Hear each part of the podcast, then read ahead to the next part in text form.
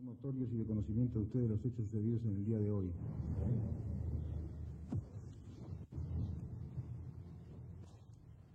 Compatriotas, son notorios y de conocimiento de ustedes los hechos sucedidos en el día de hoy. O discurso feito por Bordaberry em 27 de junho de 73, através do rádio e televisão, é um marco no início da ditadura do Uruguai. Nesse dia, o presidente Juan Maria Bordaberry, com apoio das Forças Armadas, fechou o Senado e a Câmara de Deputados e indicou a criação de um Conselho de Estado para substituir funções legislativas, alegando projetar uma reforma constitucional que reafirmasse os princípios republicanos democráticos.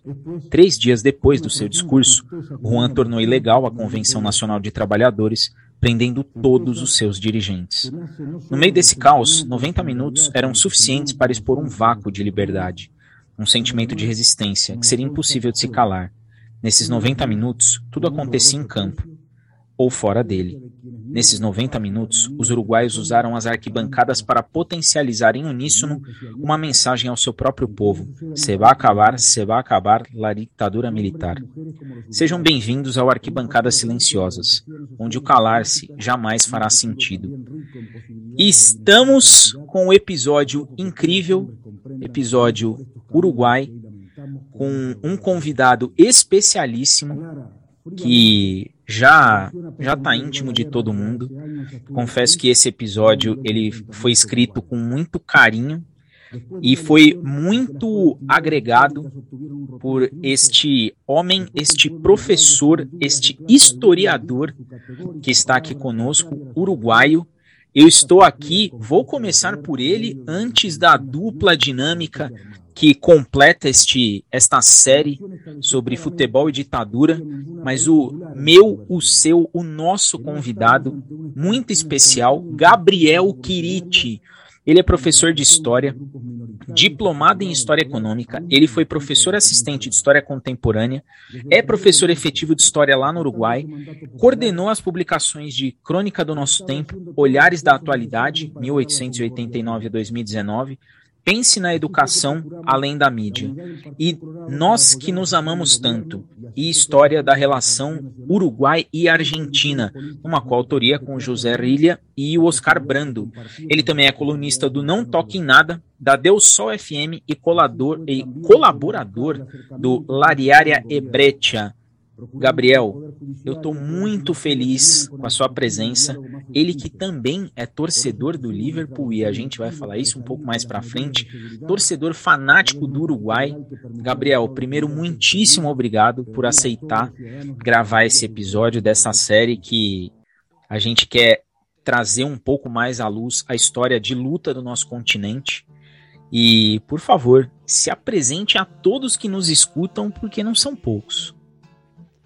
Bueno, un gusto, la verdad que este, es un placer estar con amigos, hermanos latinoamericanos del Liverpool, de nuestra patria ibero-futbolera, afroamericana, porque nosotros todos y todas no somos parte de, una misma cultura que estamos aprendiendo a conocer y a, y a querer más entre todos. Y bueno, me parece una idea excelente la de este podcast, de la, serie en, en, particular sobre fútbol y, y, dictaduras, más también a idea propia de mirar, hablar, falar, escuchar sobre o fútbol con una perspectiva cultural, que es lo que ustedes hacen. Así que bueno, un saludo para, para los tres, para, para vos, Diego, para Joao y Orlando que están aquí. Y bueno, vamos a hablar de fútbol e história. E agora sim, depois do nosso convidado especialíssimo, aquela dupla de história, aquela dupla que sem eles essa série não aconteceria. Eu vou começar com ele, o meu veterano ficar por último. Veterano ficar por último porque ele sabe o valor que ele tem aqui. João, seja muito bem-vindo. Sua segunda participação, curiosamente, segundo episódio do nosso Arquibancadas Silenciosas. Seja muito bem-vindo a esse episódio que promete. Bom, boa noite, galera. Boa noite, pessoal. É, todos que estão nos prestigiando, que ouviram o nosso primeiro episódio, que eu fiquei muito feliz, cara, com a repercussão que teve, com o alcance que a gente teve, foi muito bom. Quero agradecer também ao Gabriel. E com esse currículo aí, cara, fico até nervoso de falar. Mas o cara é brabo demais. É... Outra coisa. Da primeira vez que eu vim aqui, fiquei meio melindrado, pedi desculpa pelo áudio sair errado e tal, de falar devagar, enfim. Dessa vez eu vou pedir desculpas se por acaso atrapalhar, porque eu tô com alguns probleminhas de saúde, vocês sabem bem, e tô aqui no esforço porque esse programa é como se fosse um filho pra gente, então tenho que me esforçar para estar aqui. Então se por acaso aí na sua casa é, o ar faltar, é, o áudio sair mais baixo, leve em consideração que eu tô aqui na força do querer mesmo, de verdade, porque isso aqui é importante pra gente. Beleza? E agora ele, veterano, velho de casa e que tá, tá mandando bem demais. Orlando, muitíssimo bem-vindo ao nosso episódio Uruguai do Arquibancadas Silenciosas. Boa noite, Diego. Boa noite, Gabriel. Boa noite, João. Boa noite, ouvintes. É, mais um episódio. É, como eu falei, né, lá, e isso fica muito legal. É, confesso, assim como o João, fiquei muito feliz com a repercussão do primeiro episódio. E espero estar à altura de conversar com o Gabriel sobre futebol e ditadura e história do, do futebol uruguaio, da, da, cultura uruguaia, que eu admiro tanto, diga-se passagem. É, como eu já disse algumas vezes, falei sobre Gana e Uruguai, meu jogo favorito de todas as Copas, eu comento isso sempre. E em relação ao João Paulo, né, já que o episódio é sobre o Uruguai, o João Paulo está em campo, né, no caso, no nosso episódio, como um jogador uruguaio, raçudo, lesionado, mas dando sangue pela camisa. Então o cara tá aí.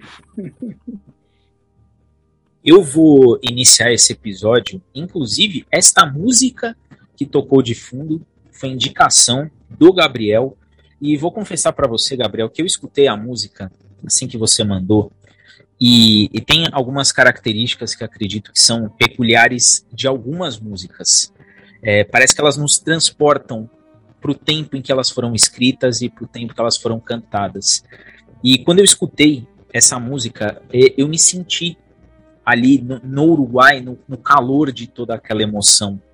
Então, é, acho que é, a gente consegue trazer quem está ouvindo, é, trazer não, levar para aqueles anos tão difíceis para o Uruguai, mas que foram é, únicos para uma luta para mostrar a força do sul-americano em romper todas as correntes de quem nos colonizou e romper principalmente todo o turbilhão de violência que despejaram no nosso continente.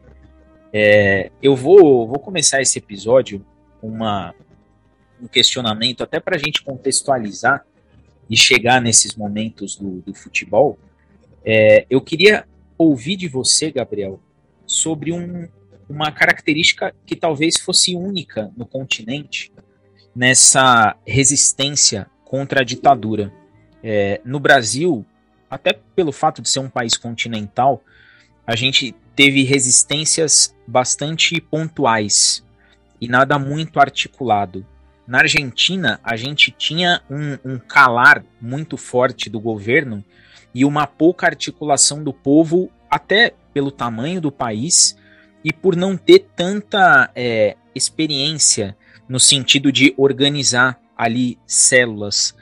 E no Chile, que a gente vai falar no episódio do Chile, é, a resistência ela foi extremamente calada, brutalmente calada. Mas no Uruguai a gente teve o exemplo de um grupo que foram os Tupamaros, que se articularam muito, sofreram muita repressão, mas era um grupo, talvez o único grupo na América do Sul, que colocou medo nos ditadores, que fez com que o governo, em coletivas de imprensa, e, e teve o episódio do sequestro do cônsul brasileiro e dos agentes americanos, em que se proibia falar em tupamaros, era uma palavra proibida. E eu queria ouvir de você, como que você enxerga o papel dos tupamaros como resistência uruguaia contra o governo do Bordaberry, que começou, é, e aí um parênteses, e repito, o podcast ele não representa nenhum lado político, mas é muito similar como todos os que tomam o poder vêm com um discurso de democracia, e de repente eles começam a calar as vozes que às vezes até os colocaram ali. Gabriel, como que foi a ação dos Tupamaros? Qual que foi a importância dos Tupamaros nesse momento em que o Uruguai é, via o seu cenário de futebol ali é, efervescer com algumas equipes e ao mesmo tempo a resistência lutando contra o silenciar dos ditadores? Bueno, ahí hay, una cosa importante para tener presente. Eh, los Tupamaros fueron una guerrilla urbana eh, muito, muito criativa, muito criativa na forma da luta. Eles se desenvolveram principalmente entre os anos 1968, um ano clave na história da região, mas também na história, eh, por lo menos na história atlântica, no México, Estados Unidos, na Europa. Eh, y ellos hicieron su uh, crecimiento y sus principales operaciones en los años 71 y 72. Ese, mas fueron derrotados antes del golpe de Estado. Es una, es una cuestión importante de tener en cuenta porque a, a situación de Uruguay es particular, porque a guerrilla eh, era una guerrilla urbana con mucha capacidad de generar eh, eh, efectos políticos con acciones de propaganda armada. Eh, por ejemplo, ellos se disfrazaban de, por ejemplo, de sacerdotes y asaltaban bancos, asaltaban, ¿no? o ellos este, iban para locales de, de, de comida y llenaban, acopiaban muchos productos y eso era trasladado para los barrios populares y regalaban eso, les, les, les, llamaban de Robin Hood, incluso en su primer tiempo.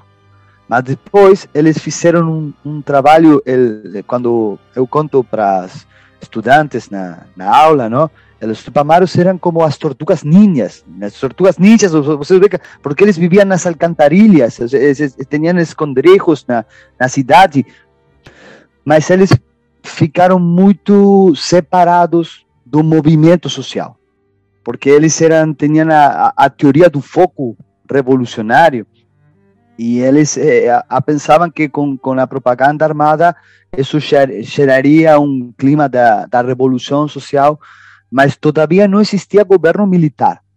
Era o governo com algumas características autoritárias, sim, mas era um governo constitucional e en 1971, que fue un año muy importante para el fútbol uruguayo, porque o Nacional obtuvo triplete, ¿no? campeón uruguayo, campeón contra a Libertadores, este, una, una, historia contra los, los gaúchos, sufrieron nuestra, nuestra victoria tricolor, y después campeón de la Intercontinental contra este, um, o Panathinaikos, Olímpicos, fue aquí no, no Montevideo. Mas ese año los Tupamaros fueron todos presos todavía en Uruguay existía a democracia, eles estavam todos presos.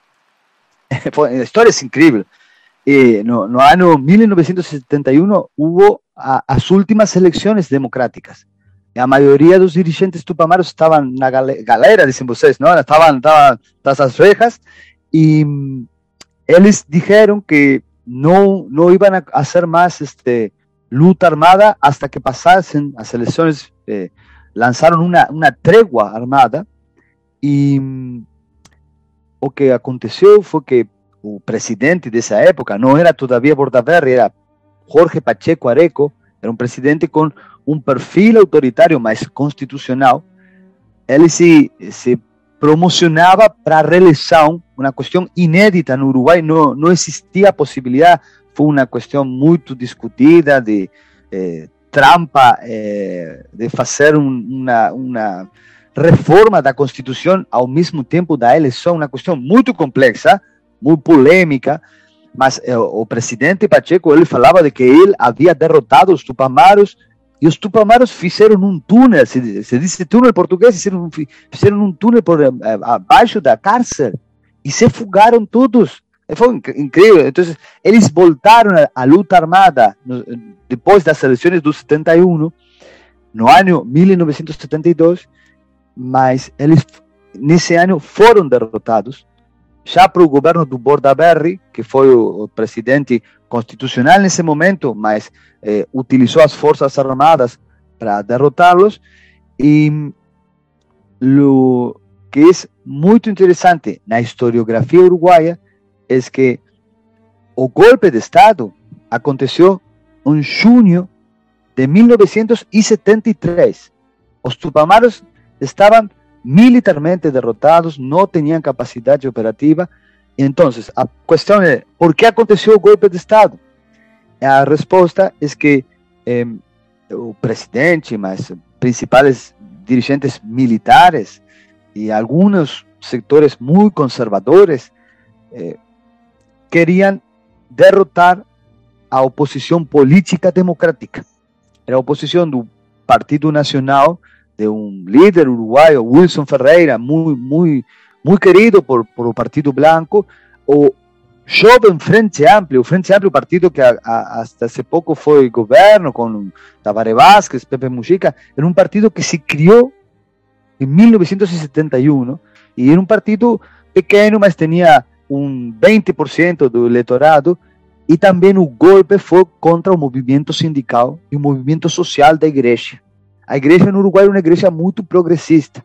Então, o que aconteceu foi que em 1973, o presidente constitucional, já com os tupamaros e a guerrilha derrotada, fez um acordo com as Forças Armadas para clausurar o parlamento, para proibir os sindicatos, para intervenir na universidade y eso tuvo una respuesta interesantísima do povo. O povo reaccionou e hizo 15 días, 15 días de huelga general, greve geral, greve geral, em contra do golpe. Greve geral pacífica. E se vocês han podido escutar lembranças do Pepe Mujica, por exemplo, Pepe Mujica era um guerrilheiro tupamaro, estava na prisão ele lembra com muita eh, tristeza, dizendo: Nós, os tupamaros, nos antecipamos e fomos derrotados e nós estivemos no momento que devíamos estar, que era com o povo na greve geral. Essa é uma história muito interessante, porque na, na esquerda uruguaia existe também muita polêmica sobre quando deviu ser a luta armada. Os tupamaros fizeram sua autocrítica, de haber-se eh, orientado pela teoria do foco revolucionário e perder o contato social. E a greve geral foi muito heroica, mas não podia resistir eh, o exército, as forças policiais, eh, foram muitos dirigentes eh, apressados. O Uruguai teve a ditadura com mais presos políticos por habitante da América Latina. Foi uma, uma ditadura de muito impressionamento das pessoas por questões políticas, mas nesse momento eu te diria, Diego, a, a principal resistência não foi dos tupamaros, que eles foram derrotados antes, foi do povo organizado, da esquerda, dos sindicatos, das comunidades eh, cristianas de base e também do parte muito importante do Partido Nacional de, de Wilson Ferreira, que eles tiveram que partir auxílio, por exemplo, não? Mas a questão, perdão que foi largo, mas creo que é importante. Na maioria da população, o golpe não foi bem recebido. Existia uma tradição cercana, mas importante, de relacionamento de grupos da esquerda, da igreja, de setores progressistas. No Uruguai existia desde 1964 já uma união sindical sindicalistas anarquistas, socialistas, comunistas, católicos, todos formaram a, a CNT, esse acrônimo ¿no? do eh, Central Sindical. Então, essa história recente de organização conjunta permitiu resistir breve tempo, mas deslegitimar popularmente o regime. O Bordaberry, como ditador, não, nunca gozou de popularidade. Então foi um regime muito policíaco desde 1973 até 1984. Que aula! Que início de episódio é esse? Eu vou, eu vou começar aí com João. Comece contigo as, as perguntas. Beleza. Cara, monstruoso. Isso aí é muita informação, cara. Quem não tá ligado não vai pegar, não, hein? É, e. Só pra lembrar, cara, eu não sei se o, se o Gabriel concorda, é... no Uruguai era uma máquina de terror. Como ele era um cara muito impopular, ele precisava do terror para legitimar o poder dele. Não é, Gabriel? Mira, no, no Uruguai eh, existiram do, dois, dois processos simultâneos. Eh, eh, que são similares na América Latina. Não? Um, o, o incremento do fantasma do comunismo. Comunista como criancinha, iniciou no Brasil, iniciou no Brasil, mas isso vem de, de Guatemala, mas no Uruguai o Partido Comunista era um partido legal, um partido com senadores e deputados no Congresso, é um partido que integrava o Frente Amplio. Mas a crise econômica era muito longa. O Uruguai não tive crescimento do PIB, PIB, dizem vocês, PIB per capita, PBI, não sei se está, se entende, é, não tinha crescimento desde os anos 60. Então, o medo do comunismo, a empresa, hoje nós sabemos pela documentação, muita empresa influenciada pela CIA, também pelo eh, Itamaraty. Isso, para meus amigos brasileiros, sempre o Itamaraty jogou um papel muito importante como subimpério na região eles fizeram uma questão de, eh, no Uruguai, a, a, democracia tem peligro do comunismo.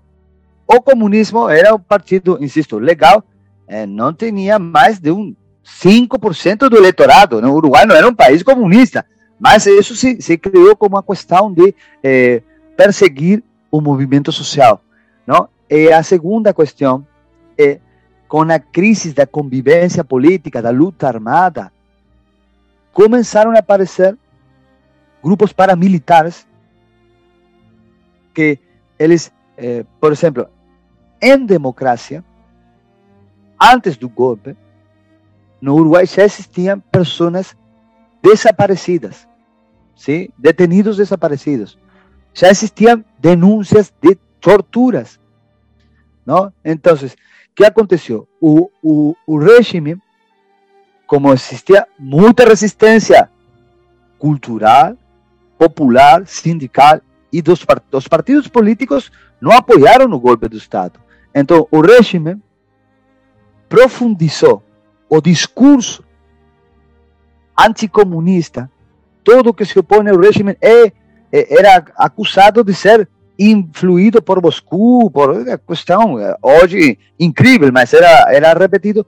E isso justificava a violência policial e militar contra a cidadania, que nos anos 1973 a, a 1975, em dois anos, a, Uruguai se construyeron dois novos penales, penales penitenciários, penitenciarias, dicen o sea, dos novas cárceles só para presos políticos.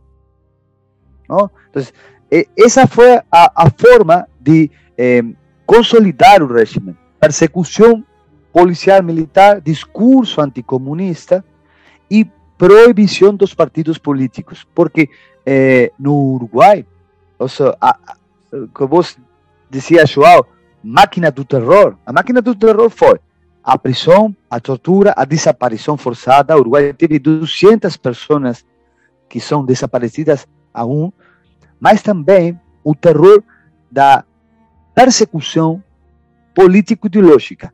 No Uruguai, aproximadamente 4 mil pessoas foram proibidas em seus direitos de ser cidadãos porque eles haviam integrado as listas das eleições de todos os partidos. Foram proibidos. Os sindicalistas foram proibidos também.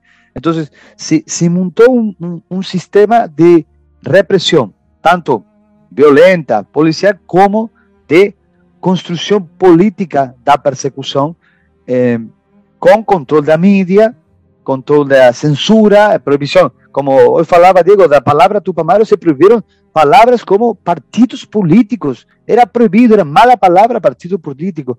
Porque, perdão, que só uma reflexão mais. Os autoritarismos sempre têm uma questão de discurso de salvar a democracia, pero antipolítica. A política é a corrupção, a política é, é basura, os políticos são todos, são todos o mesmo. Então, proibir a política é o primeiro passo do autoritarismo. E eles fizeram isso. Vou passar para Orlando agora. Orlando, sua vez de brilhar. Ô, João Paulo, você tem a sua pergunta ainda? Você levantando o dedo? Isso, eu ia, eu ia só finalizar aqui rapidinho. Então manda, é... Johnny. Pode, pode. Foi mal te interromper, Orlandinho. Desculpa quebrar aí, Diegão. É... Enfim, eu ia falar da importância, que óbvio, os militares também sabiam da importância do, do futebol para a sociedade, porque são duas paixões do Uruguai. A política, Sim. que estava sendo criada, e o futebol. É... E na época do golpe, de 73, né? 70 e... 73 a 85, tiver, tivemos a Copa de 74 na Alemanha, certo? 78 certo. e 82 na Espanha. E no meio disso tudo, o Mundialito. Exato.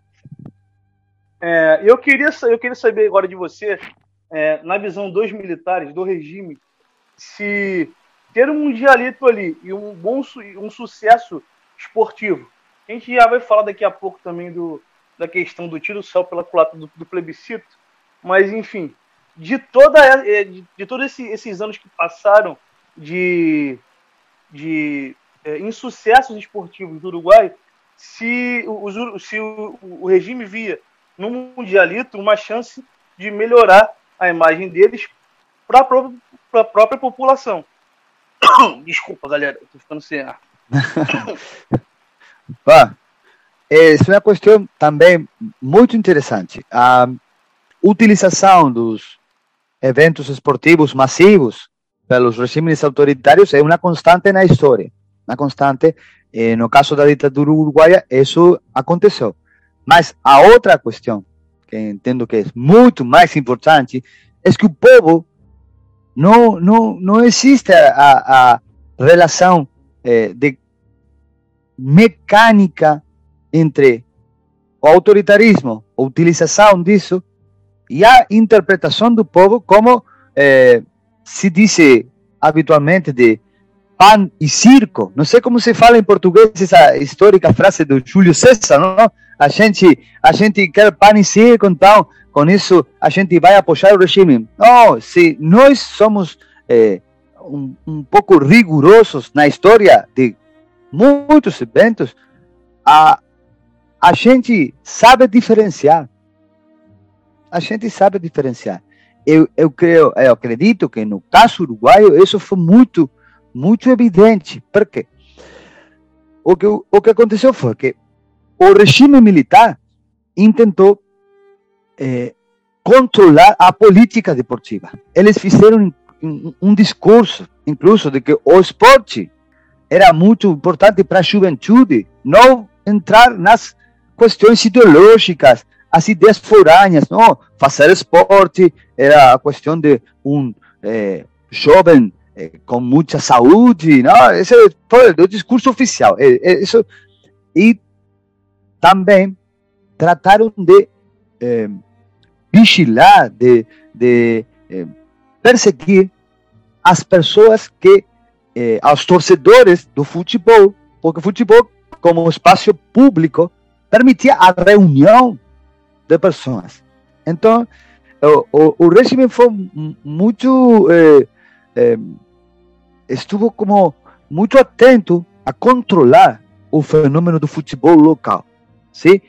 Eh, pero, quando existiu a possibilidade de organizar uma festa, como o Mundialito, em 1980, eles tomaram como, como exemplo o acontecido na Argentina, que vocês falaram no, no podcast anterior, não? É, porque a, a, Argentina, com, com Videla e, a, a junta militar, é, fez de, de, desse evento uma propaganda muito exitosa para a Argentina, muito exitosa, que, como vocês viram na, na, no podcast passado, hasta eles fizeram um, um, um filme da a festa da pátria, uma questão incrível, não? De, de exacerbar o nacionalismo, não? De, de, festa deportiva, que isso é, é, é muito interessante. Mas, no Uruguai, a diferença foi a seguinte.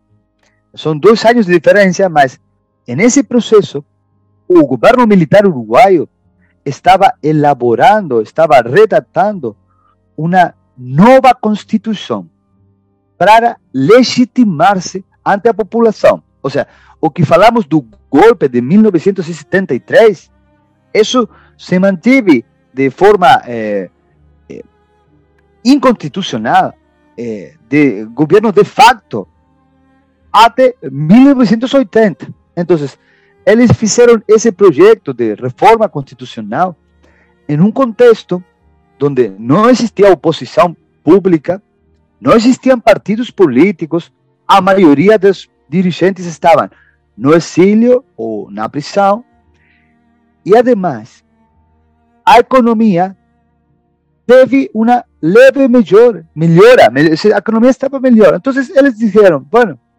fazemos um mundialito. A, data do mundialito era para dezembro de 1980 é, um evento inédito na história.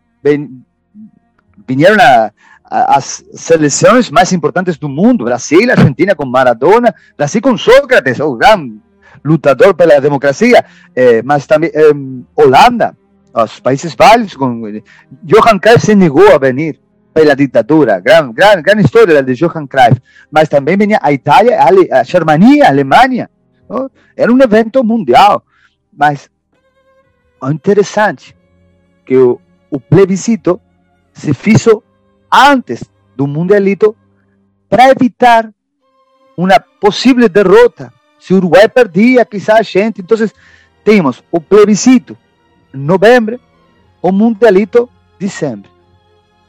A festa completa. Mas, no plebiscito, a maioria da população, uns 60% da população, votou em contra da ditadura. Votou em contra. Em muitas partes do país e com muitas dificuldades. Nesse mesmo ano, o Chile, Pinochet, fez um plebiscito. Ele le ganhou. Isso, fraude. Fraude se diz em português, fraude eleitoral. Isso, isso trampa. Isso, sim. Mas no Uruguai, pense isto, eh, os militares não fizeram trampa porque eles estavam convencidos de que iban a ganar o plebiscito y después iba a ser un mundialito y todo el mundo feliz. ¿Por qué cuento así esto? Porque a gente votou não a ditadura e depois festejou, gritou gol e Uruguai, festejou o, o, o triunfo da seleção, não relacionando com a ditadura, foi um triunfo do futebol. E a gente na tribuna cantava isso que hoje começou Diego lembrando, não? se vai acabar, se vai acabar a ditadura militar. Era é, o fenômeno social, político do mundialito foi, terminou sendo oposto aos interesses da ditadura. É uma história muito interessante. Gabriel Garcia Marques escreveu no País do Madrid um artigo que se, se chamava de eh, Os Gerais, os Gerais que se creyeron su propio conto. Eles creyeron su propio discurso. ¿sí? Eles não permitiam oposição, não existia liberdade de expressão, era a educação dogmática. Não? Então, a maioria da população não, não, não legitimava o regime, sofria esse regime. Quando existiu a possibilidade de votar, votou que não. Quando existiu a possibilidade de festejar um gol, festejou um gol. O futebol tem relação com a ditadura, mas não sempre se pode utilizar. Não sempre se pode utilizar. A gente sabe separar. É muito, é muito interessante. Mais uma vez, e, e, e eu acho que a gente está num caminho legal dessa série. É, é mais um, mais um momento em que a gente consegue com que o nosso convidado pegue a síntese da série. É, todas as ditaduras tentam se apoderar do futebol pelo espírito que é o futebol, pelo, pelo poder do povo. É, o, o futebol ele, ele é um momento em que o povo quer, é um momento em que os dois lados que estão no estádio, as duas equipes, eles querem algo. E as ditaduras nunca conseguiram pegar esse espírito do eu quero. E, e, é um fenômeno.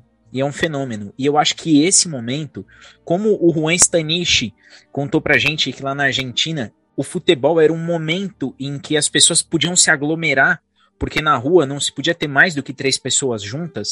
É, a gente vê que no Uruguai também teve isso. Então é, é, é muito bacana. Por isso que eu falo que essa nossa série, esse esse nosso insight de criar esse criar esse resgate da nossa história, ele, ele é muito interessante. E aí tem o, o, o talento de quem a gente traz aqui que pega a síntese disso tudo. Orlando, agora de fato é sua vez de brilhar. Gabriel, eu gostaria de caminhar para o seguinte sentido. É, qual é a situação? Nós conversamos com o Juan há uns dias atrás, não lembro quantos dias, nós conversamos com ele, você escutou o episódio, né?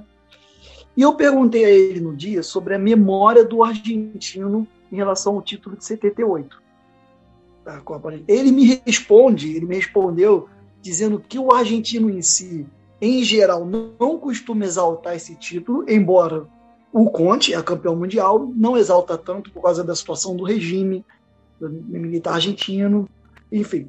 Eu gostaria de fazer duas questões. A primeira, fazendo um paralelo da situação do Mundialito de 80, 81, né? Na verdade era para ser 80, mas foi 81. É, é claro, não foi uma Copa do Mundo, embora tenha sido uma competição importante, sim.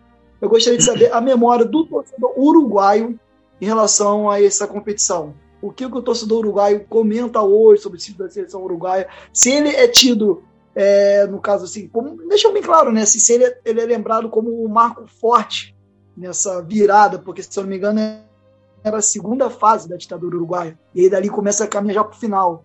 E uma outra questão, você falou uma coisa muito interessante lá na, primeira, na sua primeira fala, sobre o Brasil ser uma base do império aqui na América do Sul.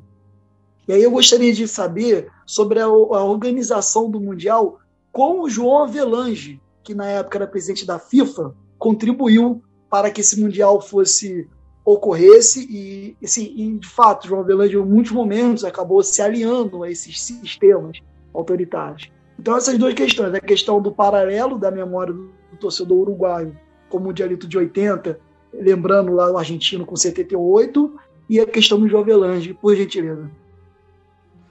Bueno, Orlando, vou a responder eh, inversamente. O, primeiro, eh, eu quisiera diferenciar. O Brasil é diverso, misturado. É.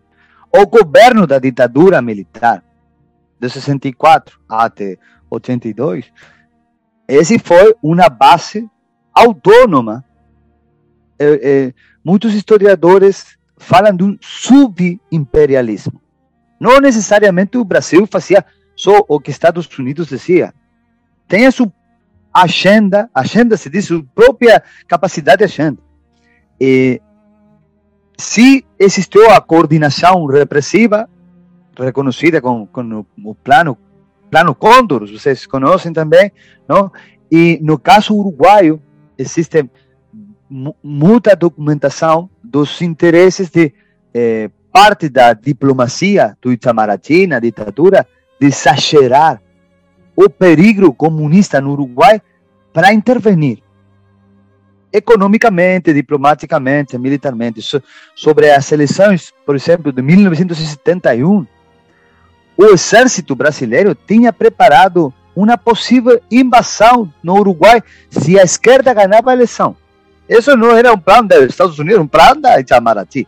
Mas, por outro lado, o povo brasileiro, muitos dos intelectuais, movimentos culturais, foram quienes ajudaram aos uruguaios que se escapavam pela fronteira.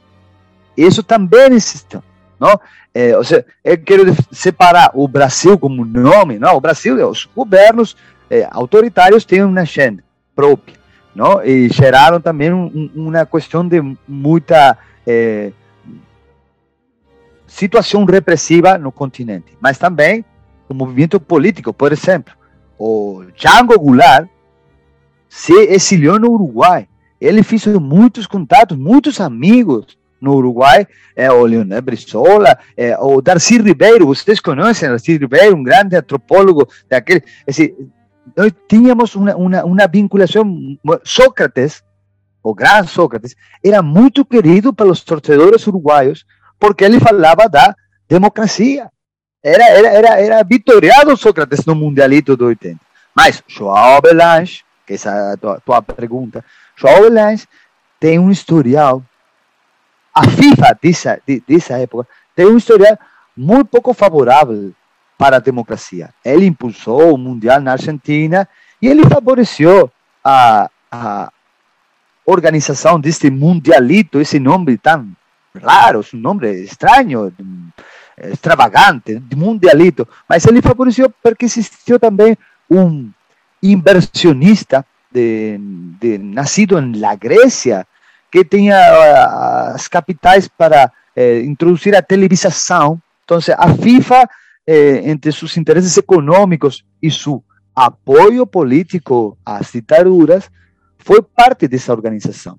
Foi parte, foi responsável. Eu entendo que se, se podem relacionar as questões do poder eh, das ditaduras militares do Cono Sul com a complicidade da FIFA daquele, daquele, daquele tempo, mas também a complicidade de eh, o futebol uruguaio, a Associação Uruguaia do Futebol organização, organizou o Mundial, mas ela estava intervenida pelo regime militar também. É uma questão complexa. Agora, a memória dos torcedores, a memória do futebol uruguaio não tem uma um bom recordo dessa Copa é uma coisa para pensar. Por que digo para pensar? A Copa foi uma Copa interessante, tem partidos muito interessantes. Eh, o Uruguai venceu a Itália, venceu a Holanda e a final muito travada, venceu o Brasil, o Brasil do Sócrates. Bem, não existiu eh, eh, trampa arbitral, não existiu problema de referir, mas ele está, eh, decimos nós, manchada, está teñida de que se intentou fazer para celebrar a ditadura. Mas isso é a questão que entendo mais complexa, porque se jogou depois de haver derrotado a ditadura no plebiscito. Então, por que a gente não lembra com muito sabor esse, esse torneio? Porque a seleção uruguaia da época não jogou os mundiais de 1978 ni 1982. Então, para nossa memória coletiva, essa geração, uma geração que, se bem ganhou o Mundialito, essa Copa não era uma Copa eh, muito eh, valorizada na história do futebol tampouco, era a FIFA de Avalanche, as ditaduras, não? e a seleção propriamente não foi o Mundial da Argentina, nem foi o Mundial de Espanha.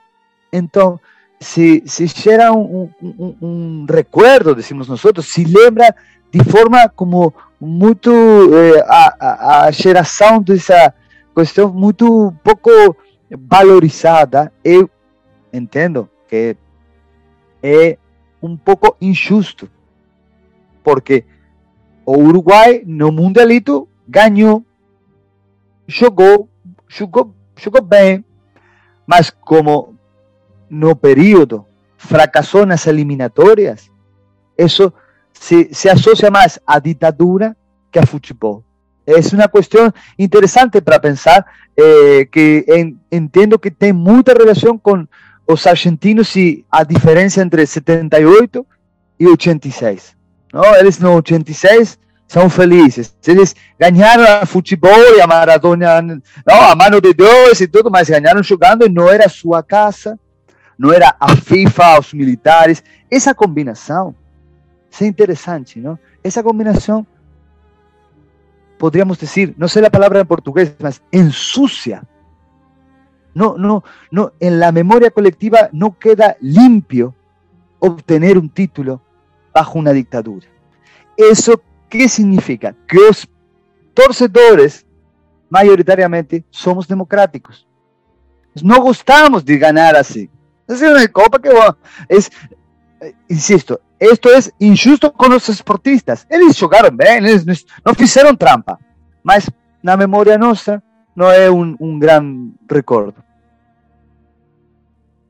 É, só tomar a palavra rapidamente, Diego, antes que você pegue.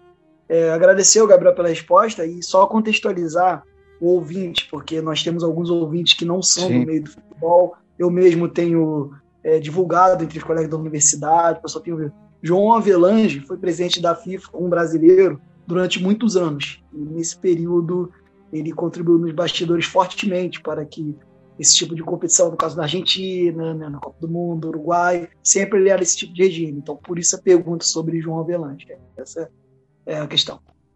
Gabriel, eu, eu vou colocar aqui até um contexto, vou voltar um pouquinho para trás para poder chegar nessa época de ditadura, porque é, tem, tem alguns detalhes que a gente vai pegando, né?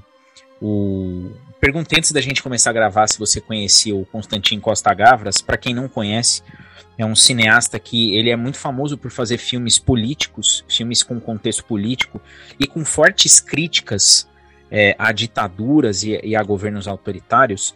E ele fez um filme, Estado de Sítio, em que ele conta de um evento que aconteceu no Uruguai, o sequestro de um de um diplomata brasileiro, um cônsul brasileiro, e dois americanos que posteriormente o pessoal acaba descobrindo é, que um desses americanos, que no filme chama-se Santor, ele, ele foi um cara que os Estados Unidos mandaram para ensinar métodos de tortura para as polícias na América do Sul. Então ele vai para Santo Domingo, ele vem para o Brasil e ele vai também para o Uruguai.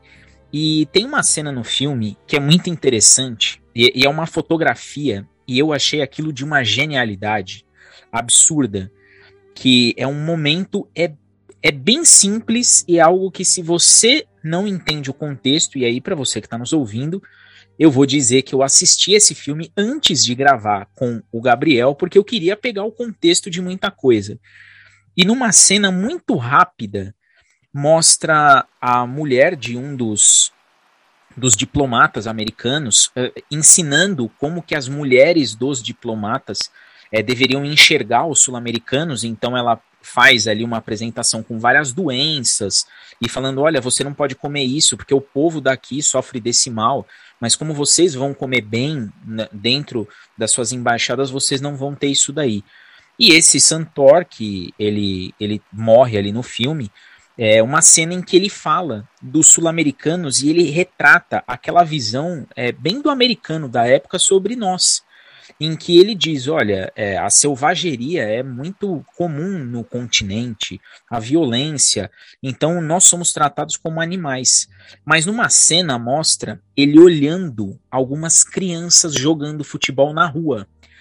E a cena ele para e fica olhando aquilo e me arremeteu a uma crítica que o Costa Gavras deve ter feito naquele momento de que aquele momento o futebol era algo que os sul-americanos é, brigavam, né, entre aspas, com os europeus, era uma rivalidade, era muito mais páreo do que é hoje, e algo que os americanos nunca dominaram. Talvez o sonho deles fosse dominar o futebol como nós dominamos. E passado o tempo, esse período na América do Sul, a Copa Libertadores, ela talvez fosse um momento em que os times desses países tão surrados por ditaduras, enxergasse ali um momento de grito de liberdade, até de dar um, uma esperança para sua torcida. Então a gente teve o Nacional nos anos 80, teve o Penharol com grandes esquadrões. E aí a minha pergunta para você é nesse, é nesse contexto.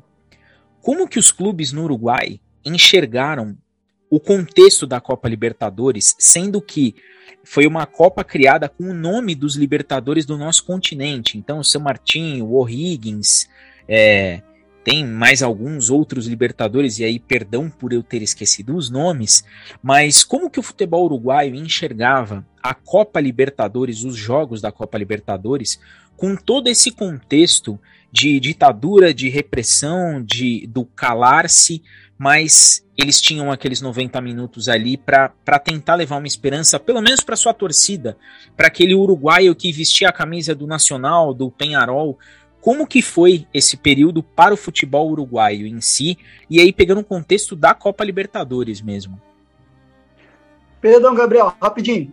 Sí. Simão Bolívar. Não podemos esquecer de Simão Bolívar, Diego. Só o grande Simão Bolívar. Bueno, ustedes saben que, eh, y también José Artigas, no se olviden de, Artigas, que este fue, fue, muy importante este, en, el, en el Río de la Plata, y podríamos incorporar Libertadores de, de, de, México y, y, de Brasil. Cuando hablamos de Libertadores de América, ya tenemos que, ahora quizás tenemos que decir Libertadores y Libertadoras, porque debe, deberíamos incorporar también Usumbí o Chiradenchis, este, existen otras, otras cuestiones, la historia va incrementando, más a Libertadores, a Copa Libertadores, eh, fue una construcción organizativa de, principalmente da dirigência no Uruguai, da dirigência do Penharol. Existiu um, um presidente do Penharol, chamou Washington Cataldi, que ele fez muito trabalho para criar a competição internacional. Não? E isso, isso que no Uruguai, aos primeiros, na, na década dos 60 e princípios dos 70, mas na democracia, todavia, uh, os times uruguaios sempre estavam na final semifinal, eram muito competitivos. Depois, quando e, e começa a ditadura, existe um problema, e é que uh, a capacidade competitiva de outros países incrementou e o Uruguai se estancou até o ano 80. Recién en 80, o Nacional consigue com uma nova geração, uma nova geração que o mais importante foi este na bueno na, na, na história do, do Nacional foi o, o defensa este Hugo de León que foi capitão nessa Copa na Copa posterior de 1988 mas mas também jogavam bueno eh, jogadores que foram importantes na seleção e depois o Peñarol do 1982, mas isso, isso, acontece muito cerca da democracia. Então, a Libertadores não, não, não foi um, um espaço onde a consecução de um triunfo permitisse a possibilidade de exorcizar a, a, a repressão, a, a situação vivida con, con, con, la cuestión de la dictadura. ¿no? Eso es un tema interesante. Probablemente, eso tiene una explicación esportiva, ¿sí? mas también es interesante observar que o, o, potencial competitivo do Uruguai baixou na ditadura. Es, mas eu vou contar outra questão que se interrelaciona com isso. É uma questão eh, creo que más importante que a Libertadores. Perdón, Diego, pero entiendo que a veces o local es más importante que o internacional. ¿Por qué? Porque a historia do futebol uruguaio, em termos de clubes, a partir do futebol profissional no, no ano 1931, o futebol profissional sempre tive solamente, somente dois equipes campeões. Nacional Penharol, Nacional Penharol, Nacional Penharol. Muitos falavam de um futebol bipolar, bipolar. Nacional Penharol, Nacional Penharol. O resto dos times eram chamados de equipes menores. Equipes menores. Mas, no meio da ditadura, aconteceu o primeiro campeão uruguaio menor, que foi o Defensor. O Defensor venceu a Peñarol é Nacional. E, incluso, isso é muito interessante, com muita gente nas gradas. Muita gente. É um quadro menor, mas a gente começou a acompanhar porque o equipe, o, o time defensor, era um time com jogadores de diferentes gerações, eram alguns de veteranos que haviam, haviam jogado no Mundial de 1970 contra o Brasil do Pelé, por exemplo, Cubilha. Cubilha estava, o Luiz Cubilha, um grande delantero, estava em seus últimos anos, mas era um grande jogador, mas também tinha jovens, muitos conhecidos como esquerdistas. Incluso seu diretor técnico, o professor Ricardo de León, era um estudioso do futebol, ele fala, eh, foi dos primeiros treinadores em falar do pressing ofensivo. Pressing ofensivo, de, ele, ele, ele, ele, um personagem muito interessante, era engenheiro, como você, Diego, era engenheiro, estudava as táticas do futebol, ele fazia que nos treinamentos o equipe titular não jogasse com goleiro, com, com goalkeeper, para que os defensas efetuaram melhor o pressing. é um, um grande técnico, mas ele era comunista. Então, existiu como uma questão de muita gente, provavelmente muita gente torcedora de Nacional, Penharol, que começou a apoiar esse defensor. E mais, estamos falando de uma época onde a, a televisão não transmitia os partidos ao vivo, então um relator un relator de, de, de, radio, no sé cómo se, se fala de relator en portugués, un relator eh, muito importante na história mundial, que se chama de Victor Hugo Morales. Vocês quizá alguma vez escutaram o relato do gol do Maradona contra os ingleses, que ele fala de barrilete cósmico. Esse é Victor Hugo Morales, o relator uruguaio que era muito escutado aqui no Uruguai. Então, ele, ele fez uma promessa. Ele, ele, dijo, ele falou: Eu vou transmitir todos os partidos do defensor. Foi uma forma de que a, um, um meio de prensa acompanhara o fixture do defensor, os, todos os partidos, como garantia de que não existissem trampas, eh, arreglos, como falamos aqui, de roubo nos partidos, existe, isso existia, Nacional Peñarol era dos grandes. Então, o, o triunfo do defensor foi um triunfo esportivo, foi um triunfo histórico. O, o equipe deu a, a volta olímpica para a esquerda, em vez de para a direita, foi, e foi incrível. Mas por que conto isto? Porque essa história mais local, mais do campeonato interno uruguaio, evidencia que o futebol na ditadura tuvo outros espaços de, esto que vos perguntabas, Diego, outros espaços de encontro, de resistência, que não aconteceram nos times grandes. Porque os times grandes, eu sou torcedor do Nacional, mas entendo que os times grandes fizeram parte do sistema. E o sistema estava, era crítico na legitimidade para a gente. Em cambio, o defensor foi uma alternativa. Isso fiz hoje no, no Uruguai. Defensor é considerado o terceiro grande, não? Não, não, não da dimensão do Nacional Penharol. E isso nasceu na ditadura, como esse time rebelde, esse time alternativo, este, e esse, e esse jornalista, esse relator, Víctor Hugo Morales, quedou relacionado com un relator que contou, narrou uma outra história, a história do equipo pequeno que derrota os grandes, não? do David contra Goliat. Então, isso, por que lo, lo trago para relacionar? Porque os equipes grandes quedaram em seu primeiro momento de crise.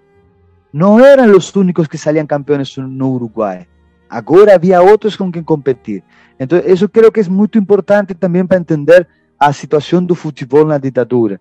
E o último que vou falar é que também o futebol uruguaio sofreu um problema de, podemos falar de estilo competitivo, estilo esportivo nos anos 80. O futebol caiu ah, na. Isso eu falo nessa expressão metafórica, no mito da garra charrua. O mito de confundir entrega, garra, é, sacrifício, solidariedade com os companheiros do time, com é, patadas, violência, trampa. Então, na, na competição internacional, existiram vários casos de problemas com formas de jogo que os outros times de outros países estavam mais, mais modernizados. É mais, é uma interpretação. O defensor jogava um futebol, um futebol mais moderno que o Nacional e o Penharol. Eu vou, antes de passar aqui para o João, eu vou colocar uma, uma questão que ela é muito interessante, né? Porque esse, esse advento do defensor do Uruguai faz com que a gente lembre. E, e aí é que eu falo que tá o, aquele espírito do futebol que o, o ditador ele não vai conseguir pegar. Porque, como a gente conversou na Argentina, teve o evento do, do Tadieres com o Independiente, né? E, e uma curiosidade: no dia que o Videla toma o poder, no dia seguinte, o Independiente joga pela Copa Libertadores. E, e é meio que um trauma para os, para os generais ali argentinos o Independiente vencer a Libertadores, porque não era o time, não era o time que os caras gostavam. Então é, a gente percebe que até é, uma ironia do destino, é, o defensor entrando num contexto desse é o que eu falo da, da insurgência ali do povo. Até isso vai contra o, o autoritarismo. Parece que é algo que assim ninguém tem esperança é, é aquela fagulha, é, é, o esporte que, que acaba trazendo esse detalhe. E, e é sim, bem bacana, sim, sim. É, é, bem bacana isso, porque é, é sempre um time que ninguém quer que vença. E esse time parece que ele supera qualquer adversidade, ele, ele supera tudo. E ele vence. E, e, e é bacana o movimento dos torcedores adversários dos torcedores dos outros times que começam a simpatizar porque enxergam ali essa, essa causa de luta.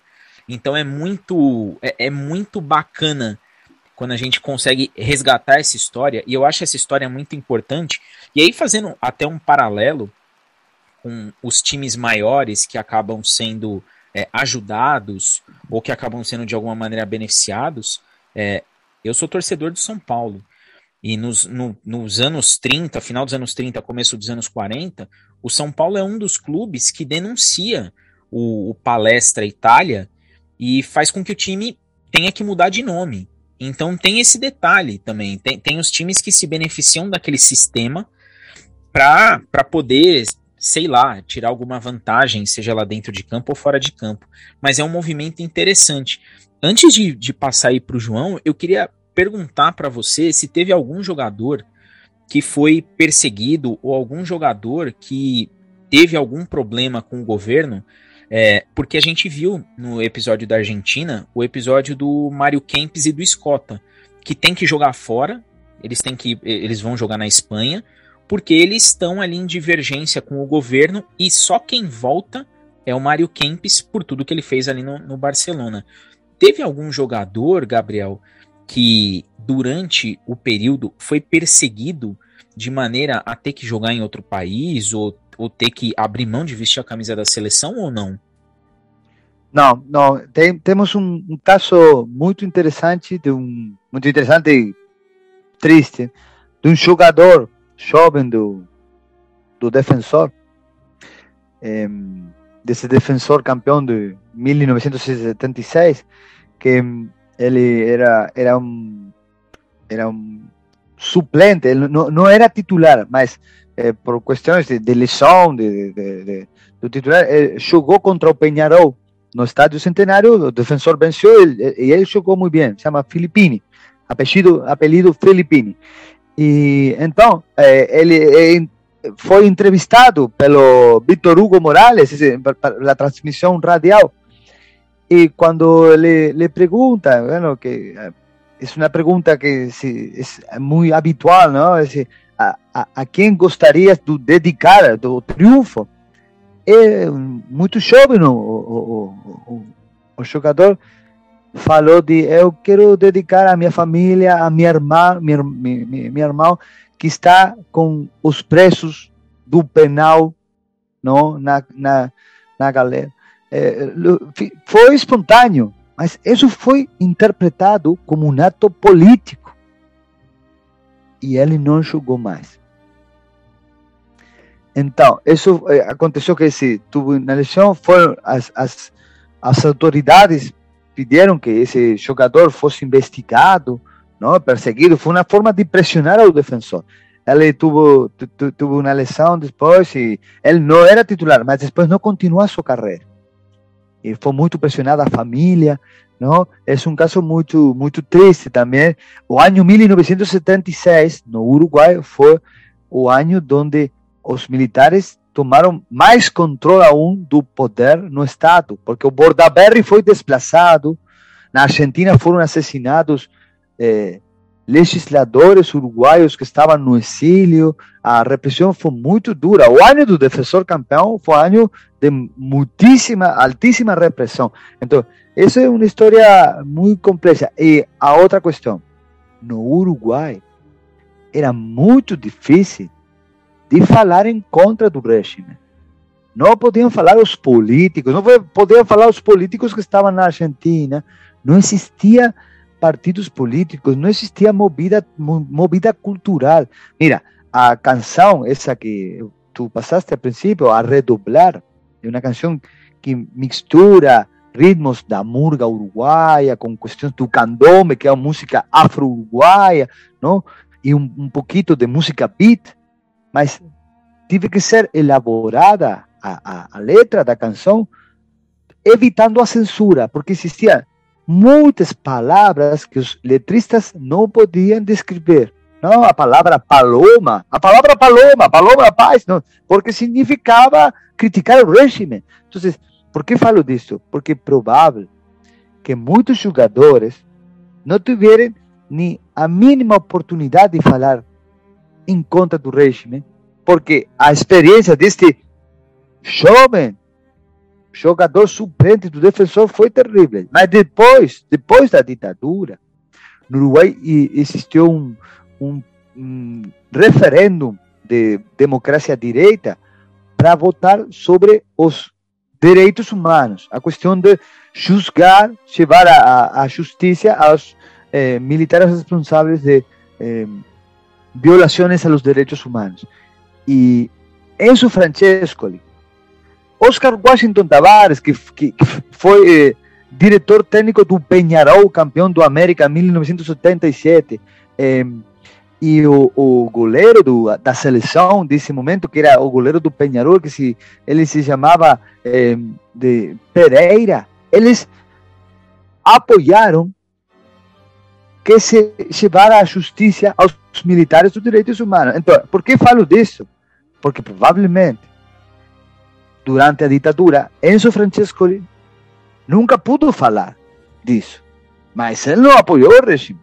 Você entende isso? Ele jogava futebol. Se falava, ia preso. Mas quando viu a democracia, foi uma pessoa importante. Não, não, não, não, não foi um líder, de, de, mas se ele era entrevistado, ele falava a favor da democracia, a favor dos direitos humanos, o mesmo que o, o Washington Tavares. Então, isso me parece importante porque também uma parte dos jogadores tiveram se silenciar, autocensurar para continuar suas carreiras.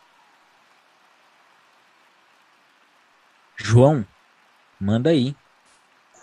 É, Gabriel, eu ia entrar nessa questão do defensor de fato, porque na minha cabeça é, para para chegar no canto, você vai acabar, você vai acabar, lá ditadura militar, tiveram processos antes de resistência para chegar naquele ponto da história. E a história do defensor é um exemplo disso, é, onde torcer para o defensor é, é, era um ato de rebeldia. E isso, isso começou a crescer, crescer, crescer. Teve o plebiscito, o povo falou que não, e culminou lá naquele canto, nesse canto que eu acho maravilhoso, é muito bom. É, é, é emocionante, cara. muito bom de verdade. É, eu ia falar sobre isso, mas como você já entrou no assunto, eu não vou me alongar muito. Eu vou, vou perguntar o seguinte ainda sobre o defensor e eu vou um pouquinho mais além depois. Vamos lá. É, hoje, é, os uruguaios, vocês têm essa noção dessa luta pela democracia? Ela teve esse foco, esse início, esse, esse, esse, esse incêndiozinho, digamos assim, com o defensor do Uruguai? E outra pergunta, emendando nessa: qual é a relação que os jovens de hoje têm?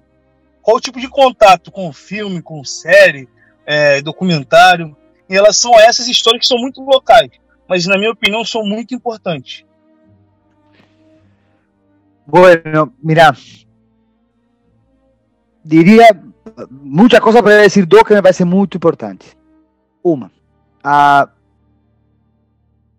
vitória do defensor foi como, eu falaria de uma estrela fugaz, uma estrela que passou. A gente teve esse, esse momento, mas foi, aconteceu no meio do pior período repressivo da toda a ditadura. Quem começou o ano anterior, em 1975, a ditadura incrementou aprisionamento, a execução dos militantes sociais, que incrementou-se muito, incrementou o poder militar, e mientras a gente na, nas gradas a, torcia pelo defensor, não podia, não podia cantar, se vai acabar, se vai acabar.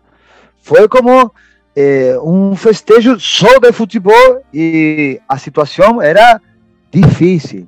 Eh, os militares haviam fechado eh, hasta os teatros independentes no Uruguai. Estavam proibidos todos os, o que nós, nós chamamos de canto popular. Estava proibido. Faltou proibir Gardel. Era uma coisa incrível. Então, o que acontece depois de 1980 é que a gente, no Mundialito, nos partidos Nacional Penharol, nos partidos da eliminatória, ou hasta a Copa América 83, a gente se anima de cantar isso nas, nas, nas, nas tribunas, decimos nosotros, ¿no? Mas es en un contexto novo, ¿no? Donde o regime foi derrotado no plebiscito. Es, essa questão parece importante de entender, porque eh, eu era um menino, eu, eu, eu nasci no 78, eu, eu lembro todavia, no, no ano 84, eu tinha seis anos, mas lembro, quando estávamos no, na, no estádio centenário, jogava a seleção, jogava nacional, então era os militares que, que iam a, a caminhando, in, ingressavam para tocar com os instrumentos o hino nacional ou para fazer de segurança no estádio, a tribuna começava a, a cantar, muita parte da tribuna, outro outro outro canto em contra da repressão que era un canto, parece un canto infantil, mas era borón, bombón, borón, bombón, el que nos salta es un botón. Botón, botón, es la forma de decirle en, en, en lenguaje popular al uniforme militar. El que nos salta es un botón. Era un canto como de, de resistencia. Ya eh, estoy hablando en, en primer año, eh, último año de la dictadura y primer año de, transición a democracia, 1984. Mas o estadio convirtió-se em um espaço de poder expressar isso, não? E mais, sobretudo, de ano 82, 83, 84, isso foi crescendo.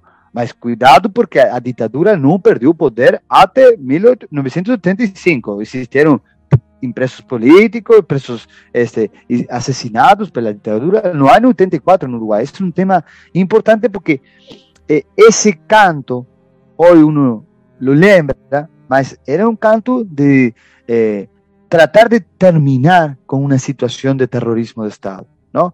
Agora, a relação entre os jovens de hoje em dia e aquelas histórias é uma relação problemática. Por quê? Porque nós todavía estamos eh, reuniendo, escrevendo as memórias de aquella época.